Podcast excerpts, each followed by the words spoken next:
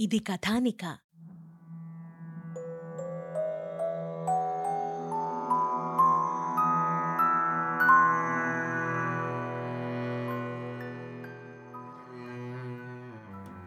ఓం నమో వెంకటేశాయ.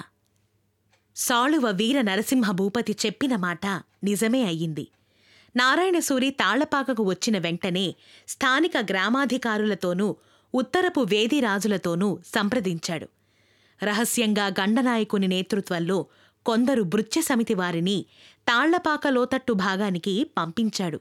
వారు కోయవేషాలని ధరించి విల్లు అంబులు దాల్చి కత్తులను నడుము ఇంకా పంచలో దాచుకున్నారు. ఆ అడవి చాలా దుర్గమంగా ఉంది. సన్నటి సెలయేర్లతో తడిసినటువంటి చిత్తడి నేలలు. బలిసిన అడవి దున్నలు ఏనుగులు యథేచ్ఛగా సంచరిస్తున్న ప్రాంతాలు. ఎలుకుబంట్లు చిరుతపులులు కూడా తిరుగుతున్నాయి. మానవులు సంచరించటానికి వీలులేనట్టి ప్రదేశమది. గండనాయకుడు టంగటూరు అధికారులు చెప్పినటువంటి సందేశం ప్రకారం త్రోవని అన్వేషిస్తూ వెళ్ళాడు. వెనుక భృత్య సమితి వారు ఆయనని అనుసరిస్తూ నడుస్తున్నారు. అలా పాము కుబుసాలు చుట్టుకున్నటువంటి ముళ్ళ పొదల దారి నుంచి ముందుకి సాగిపోతూ ఒక పొడవైన సాలవృక్షం వద్ద వారు ఆగారు. అదే వారు చేరవలసినటువంటి నిర్ణీత స్థలం. ఆ చెట్టు క్రింద ఒక ముసలివాడు పడుకుని ఉన్నాడు. అతడు ఈ కోయవాళ్ళందర్నీ చూసి ఎవరయ్యా వీరు? అని ప్రశ్నించాడు. కుర్రో కుర్రో మేము కోయదొరలము పులివేటకై మేము తిరుగుతున్నాము. అని అన్నాడు ఆ కోయదొర చాలేవయ్యా నూకల మీద ఆశలు దొరుకున్నావా ఏమిటి? ఇక్కడ నరభక్ష పులి ఉంది. అది ఏ పొదలో దాక్కుని ఉంటుందో ఎవ్వరికీ తెలియదు. మంచిగా వచ్చిన దారినే పోండి పోండి. అని ఆ ముసలివాడు చాలా విచిత్రమైనటువంటి ముఖ కవళికలతో స్పందిస్తున్నాడు. కుర్రో కుర్రో మాకేమీ భయం లేదురే తాత. చెబితే వినిపించుకోరే. మీరు మనుషులు కారు. మేము మనుషులమే.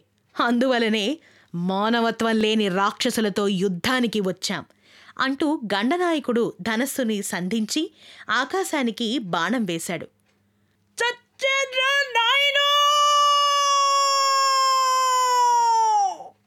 అని పెద్దగా అరుస్తూ ఆకాశం నుంచి ఒక వ్యక్తి నేల మీద పడ్డాడు. కోయవాళ్ళు ఈ విచిత్రానికి ఆశ్చర్యపోయి చూస్తున్నారు. ఆకస్మికంగా జరిగినటువంటి ఈ సంఘటనకు ముసలివాడు ఒక్క క్షణం నివ్వెరపోయాడు. వెంటనే పెద్దగా కేక పెడుతూ నడుములో నుండి ఒక కత్తిని దూశాడు. గండనాయకుడు ఒక్క చేత్తో ముసలివాణ్ణి నోరు మూసి రెండో చేత్తో అతణ్ణి శస్త్రహీనుణ్ణి చేశాడు. ఇంతలో దూరంగా పెద్ద పులి గాండ్రింపు వినిపించింది. మిత్రులారా ఈ సాలవృక్షం చివర కూర్చుని దూరంలో ఉన్నటువంటి తమ రహస్య ప్రాంతానికి సంకేతాలు అందచేస్తున్నవాణ్ణి నేను నేల కూల్చాను. ఈ ముసలివాణ్ణి నోట్లో గుడ్డలు కుక్కి ఈ చెట్టుకి కట్టేయండి. ఇంకా కొద్దిసేపట్లో నరభక్షకి అయినటువంటి పెద్ద పులి పంజాతో మన మీదకి దూకబోతోందిరా. అంటూ గండనాయకుడు కాస్త గంభీరంతో కూడినటువంటి చిన్నపాటి చిరునవ్వుని అలా చిందించాడు. కోయవాళ్ళు ఆ ముసలివాణ్ణి చెట్టుకి కట్టేశారు. పులి కోసం వారు నాలుగు అడుగులు వేసి అన్వేషించే లోపలే వారి మెడల మీద పొదల చాటు నుంచి పులి పంజాలు పడ్డాయి. ఇలాంటి సంఘటన జరుగుతుందని ముందే ఊహించినటువంటి భృత్య సమితి వారు నడుముకు దట్టించి కట్టినటువంటి పట్టీలలో నుండి చురకలను లాగారు. మెరుపు తీగవలే పులి పంజాల మీదకి దూకి వాటిని నరికేశారు. చచ్చాన్రా బాబాయ్!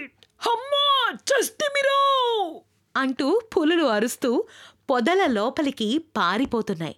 గండనాయకుడు ఇక ఒక్క క్షణం కూడా వృధా చేయలేదు. రక్తం మరకలు కనిపించినటువంటి ఆధారాన్ని పట్టి పులివేషం ముసుగులు ధరించినటువంటి ఆ మనుషులను వేటాడుతూ భృత్య సమితి వారితో లోపలికి వెళ్ళిపోయాడు. ఆశ్చర్యం! అక్కడ బోనులో నిజంగానే ఒక పులి ఉంది. అది గాండ్రు గాండ్రుమంటూ అరుస్తుంది. గండనాయకుని ముఠాకు ఈ అడవి దొంగల తతంగమంతా అర్థమైపోయింది. ఒరే నరభక్షకులైన ఈ పులి పంజా మనుషులు పారిపోతున్నారు! వేటాడి చంపండి! అంటూ చాలా గట్టిగా అరుస్తూ ఆజ్ఞాపించాడు. భృత్య సమితి వారు నిజంగానే పులివేషధారులను వేటాడారు. గండనాయకుని ముఠా దెబ్బకు ముగ్గురు నేల కొరిగారు. గండనాయకుడు అందులో ఒకరి గొంతు పట్టుకొని నిజం చెప్పు ఆ ముసలివాడు ఎవ్వడో? అని గుండె మీద గట్టిగా ఒక్క గుద్దు గుద్దాడు పిడికిలితో. పులి పంజాగాడి నోటిలో నుంచి నెత్తురొచ్చింది. చెప్తాను. వాడే పులిబోను నడిపే మనిషి. మేమే మేమే నిజమైన పులులు. నర నర హంతకులం. అంటూ వాడు నిజం చెప్పాడు. తాళ్ళపాక శంకరయ్యని చంపింది మీరేనా? అంటూ గట్టిగా అడిగాడు. అవును. అవును. మీ నాయకుడెవరో?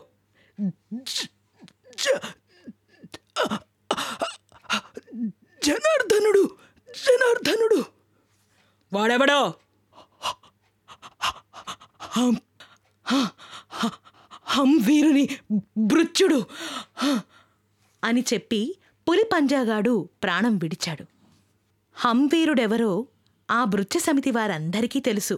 కళింగ రాజ్య అధినేత కపిలేశ్వర గజపతి యొక్క పెద్ద కొడుకు హంవీరుడు రెండవ వారు పురుషోత్తముడు. మన అనుమానం నిజమైంది అన్నాడు గండనాయకుడు. పదండి మరికొంత ముందుకి సాగుదాం. వేలుతంబే నీవు సాలవృక్షం పైకి ఎక్కి కూర్చో. సమయం చూసి బయట నిలబెట్టిన సైన్యాన్ని లోనికి రమ్మని సంకేతాలు పంపు! వేలుతంబి ఈ మాట వినగానే సాలవృక్షాన్ని చకచకా ఎక్కాడు. కాళ్ళు చేతులు నోరు కట్టినటువంటి ముసలివాణ్ణి చెట్టు నుంచి విప్పి వెంట పెట్టుకుని వెళ్తున్నారు. రేయ్ ఆ జనార్దనుడి రహస్య స్థావరం ఎక్కడ ఉందో చూపించో! లేదా నిన్న బోనులోని పులికి ఆహారంగా పడేస్తాను అంటూ వాణ్ణి చావచిత కొట్టారు. తప్పుడు దోవని చూపించావో? ఇక్కడే కత్తికి బలి చేస్తాను అంటూ ఒకే ఒక్క పోటు పొడిచాడు. ఆ ముసలివాడు ఈ భయంకర దృశ్యాలను చూసి దిగ్భ్రాంతికి లోనయ్యాడు. చేసేదేమీ లేక వాళ్ళ ముందు దారి చూపుతూ అలా నడవసాగాడు. సమయం చూసి వేలుతంబి సంకేతాన్ని పంపించాడు.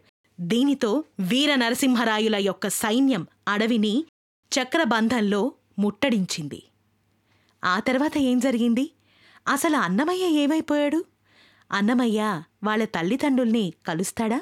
విందాం తెలుసుకుందాం. Only on Sripadarchana with me JSV.